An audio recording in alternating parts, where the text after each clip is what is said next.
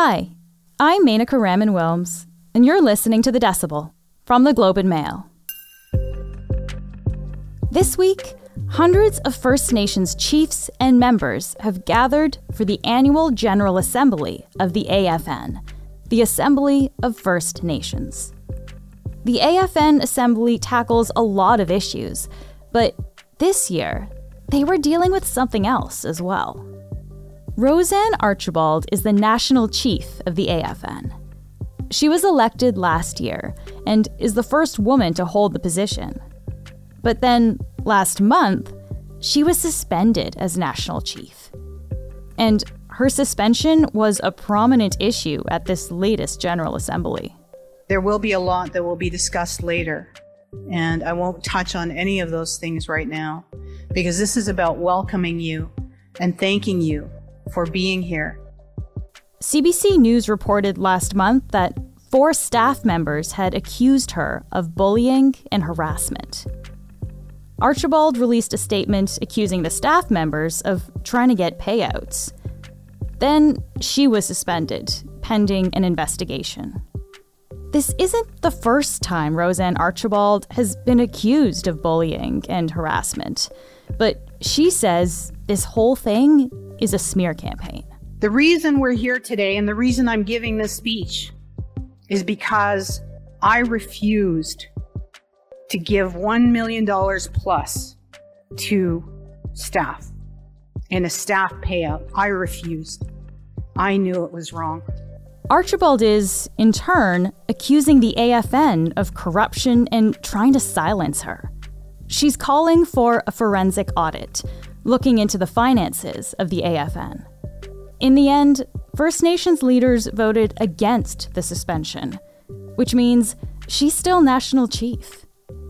But this whole situation threatens to overshadow the work that the AFN is doing.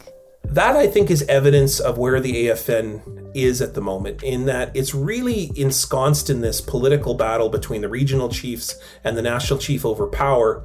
And it's not talking about or not present for the issues of youth, the issues of suicide, the issues of trauma and crisis that are going on in First Nations. Niigaan Sinclair is a professor and acting head of the Department of Indigenous Studies at the University of Manitoba.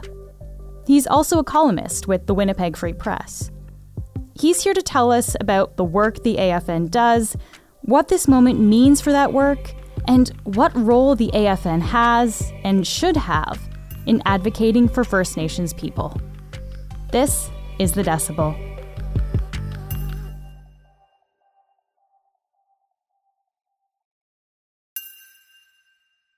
Niigaan, thank you so much for joining me today. Yeah, Miigwech, thanks for having me.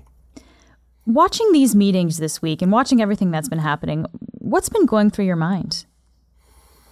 Uh, this is the biggest crisis that the organization has faced in the entirety of its 40 year and, frankly, around 60 year existence. Uh, it was previously the National Indian Brotherhood, which was a corporation established back in the 1970s for the most part to uh, resist the Pierre Trudeau's white paper, which was seeking to end treaties, erase Indigenous treaty rights from the map, and then encapsulate Indigenous peoples into the provinces.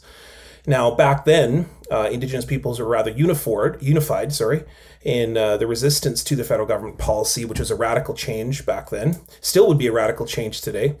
And in the 1980s, uh, the AFN was successful in achieving constitutional inclusion of Indigenous and, and treaty rights in the Constitution, Section 35. Mm. So it was very successful in terms of resisting policy. But for the past few decades, it's really been uh, in an ongoing fight uh, to sort of figure out what is its identity, what does it look like to unify. And what you saw this past day, this past 24 hours, has just been a colossal civil war within the AFN around really what is the work that's necessary to do. Uh, and then, of course, the issues around corruption and allegations the national chief has brought to light involving the uh, the reign of the previous national chief, Perry Bellegarde. Hmm. Okay, so there seems to be kind of, as you say, kind of like a civil war, some some infighting that's going on here, and I, I do want to kind of dive into that a little bit. But maybe just before we do, I just want to take a step back. Can you help us understand what the AFN actually does, Niigaan? Like, what does it do? Yeah, well, the AFN uh, is a lobby group. Uh, they are a spokesperson group uh, on behalf of 630. I always say 630 plus because you know every every few years a few First Nations will drop out, a few will join back, and etc. And so uh, the AFN is kind of an optional choice uh, organization for many First Nations in which they uh, want to seek a national chief, a spokesperson, or a, a, body like the Assembly of First Nations to advocate on their behalf. And it isn't unlike many other regional chiefs organization. In Manitoba, for example, we have three of them. We have one for the Southern Chiefs, for the Northern Chiefs, and then we have a large provincial body called the Assembly of Manitoba Chiefs. And so this is like a chiefs organization to advocate for particular issues. So it's really valuable on certain issues, like for instance, child welfare, you know, negotiating the recent mm-hmm. settlement for the Canadian Human Rights Tribunal on the discrimination of First Nations children on reserves. The reason that we had the TRC, for example, was because of the AFN, because of Phil Fontaine and the AFN, who advocated and carried forward the views of survivors and was able to advocate in court for that, as well as in the court settlement called the Residential School Settlement Agreement. So the AFN is very useful, but it's mostly useful in terms of a body representing First Nations interest in relation to the government. So that tells you that when it comes to small scale issues like pipelines, for example, the AFN is not useful uh, because that is involving treaty rights and indigenous rights, which is held by individual First Nations. Uh, the AFN cannot speak on behalf of First Nations in terms of rights, but can do so in such a way to organize or, or advocate for certain settlement agreements or program delivery you know, offering certain things like education programs or language programs or cultural programs or, or you know, helping on uh, issues involving murder missing Indigenous women and girls, for example. So the AFN is useful for delivering programs and advocating for issues politically eh, with the government of Canada, but is not useful for talking about rights and individual First Nations interests. And so there's always a tension there of what does the AFN really do and Recently, what's happened is that the AFN gets a great deal of uh, money from the, the Liberal Trudeau government, the current mm. government, because uh, Perry Bellegarde, who is a fairly well known Liberal, uh, was able to advocate for exponential radical increase of program funding for the AFN which then and, resulted and Perry, in millions sorry, of dollars. I just want to say Perry Bellegarde was, of course, the former national chief of the AFN there. Yeah, yeah. Mm-hmm. So he was the former national chief. And um, with this radical increase in programming funding, there there became an issue in the AFN of a great deal of individuals who became involved with the AFN who were making a lot of money. And that's what Ro- RoseAnne Archibald, the new national chief, just voted in about a year ago, began to unveil light to or, or shed light to to say that these programming dollars and also uh, administrative dollars were going missing or not being accounted for and so uh, that's what brought forth the the uh, the notion that she brought up publicly at a meeting with the Federation in Ontario with chiefs, saying there were four employees that wanted a million dollar payout. She refused to do that. She was then suspended by the executive council, the regional chiefs, because she shared that publicly. It was supposed to be claimed to be a human resource issue. Okay, so this is kind of part of the, the dispute that's happening there. I just want to kind of go back to this relationship with the federal government for a sec here, because you said, you know, a big part of the AFN's operations really have to do with the federal government. Typically, I guess, typically, what sort of relationship does the organization have have with the federal government? It's always a tension. Uh, there's always a tension for the national chief. You're either too close to the federal government, that's accusations um, often made against Phil Fontaine, for example, back in the day with uh, Jean Chrétien, and same thing with Perry Bellegarde. You're either too close or you're too far. And so, in the case of Shawn Atleo, uh, under the reign of Stephen Harper, Stephen Harper just pretended like the national chief didn't exist half the time, didn't even meet with him barely for the uh, duration of Stephen Harper's years in office.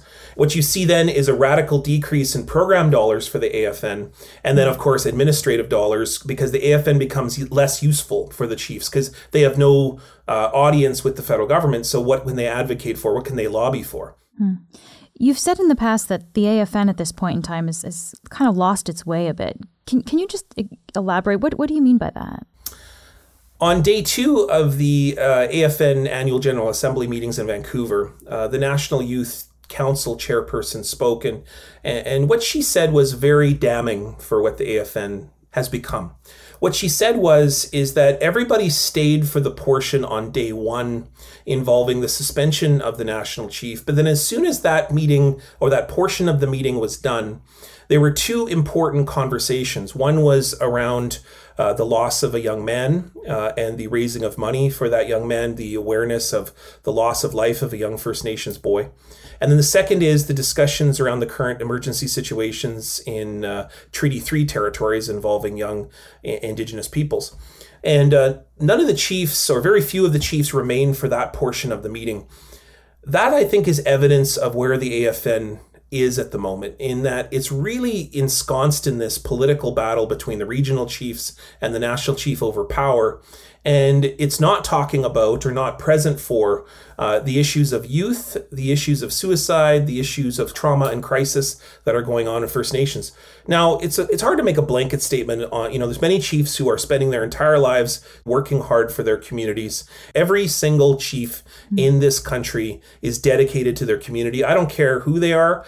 If you are a chief of your community, it's a 24 7 job, harder than any prime minister job. And so uh, it's not that I'm disrespecting what chiefs are doing. I would just say that when the chiefs get together, it seems to be at the moment uh, focused a lot on power control because I think the AFN doesn't have an identity any longer. It doesn't have an identity in the ways in which it did in the, even the 1990s. In the 1990s, everyone was talking about uh, trying to advocate for residential school survivors, and you know that led to the TRC. But since the advocacy for the TRC, the the AFN's really uh, become a whole litany of issues all at the same time, and really doesn't have a singular issue because, like I said before, it can't advocate for Aboriginal or Indigenous and treaty rights because it, it doesn't it doesn't hold those rights. So that's most of the issues that Indigenous peoples have with Canada, which is trying to fight for their land, fight for their protection of their territories, the caribou, the bears, the, the water. And then, of course, on top of that, try to rectify this incredible violence and genocide that's taking place, resulting in youth suicide or murder missing Indigenous women and girls. And so the AFN hasn't been able to just capture a particular issue or catch, capture a particular vision. And subsequent AFN national chiefs, Shawn Atleo, Perry Bellegarde, RoseAnne Archibald, none of them have been able to get the entirety of the AFN on their side for their vision. Let's come back to, to RoseAnne Archibald then, since since we're talking about her. Several people outside of the meetings were, were criticizing what they described as kind of a, a patriarchy within the AFN. Uh, she's, of course, the first female national chief that we that the AFN has had. What role do you think, uh, if any, that sexism is is playing in, in this situation? During the conversation around the continuation or the resolution suggesting that she should be continued to be suspended, uh, there was a young male chief, a young man who came up to speak, and I can't remember his name, uh, but he said and announced to great applause that no male national chief would have been treated this way. Now, we have to remember that there are women who are regional chiefs who led that suspension of RoseAnne Archibald. So mm. this isn't just an issue around a woman man issue. But what I would say is that there is a long history in the AFN of being very male dominated. And you just have to look at the numbers for that. You know, 80 to 90% of chiefs and communities are male. Why is that though? That is because of Canada's historical policies, which have favored males and taken away the rights of females. And that we've had that imposed upon us, even in residential school, where genders were separated and males were favored over females even the violence that took place in communities involving a, a, status that if a woman married a non-indigenous man she would lose her rights absolutely. There is a long history of favoring men over women that canada has imposed and we should not be surprised when it appears on the grounds or on the floor of the afn hmm. the situation that we saw this week at, at the annual general assembly niigaan what do you think this means for the afn and, and its credibility on the national stage most First Nations people don't care what happens at the AFN. And it's because the AFN doesn't represent everyday First Nations people. Uh, they represent chiefs, right? And so uh, the AFN can all day say that they represent First Nations people, but they really don't. They represent chiefs' voices. Uh, I would say chiefs who are at those meetings do represent their communities in some measure. So the, in terms of the credibility of the AFN, it doesn't have a lot of credibility amongst everyday First Nations people because First Nations people don't participate in the everyday life of the organization or vote for the national chief, or if anything, they might occasionally experience a benefit from a programming dollar or two. I would say that the credibility issue that AFN has is with the chiefs or with the Canadian public because I think that the Canadian public this week has seen a lot of what they have imagined to be the stereotypes that they've been taught in schools that uh, Indigenous chiefs are corrupt in some way, and and like I hope that I've pointed out on this podcast that chiefs are not corrupt. There is the occasional corrupt chief, but chiefs are not corrupt. They're often under resourced and have challenges with human resources. They have challenges with exponential amount of demands and a lack of resources. And at the same time, I think the chiefs in the organization, evidenced by the fact that they stayed for the fight, but they didn't stay for the issues in the agenda of dealing with youth suicide and crisis and trauma, shows you that I think the Chiefs have lost credibility in seeing the AFN as a venue in which they can deal with the issues affecting their communities. Yeah.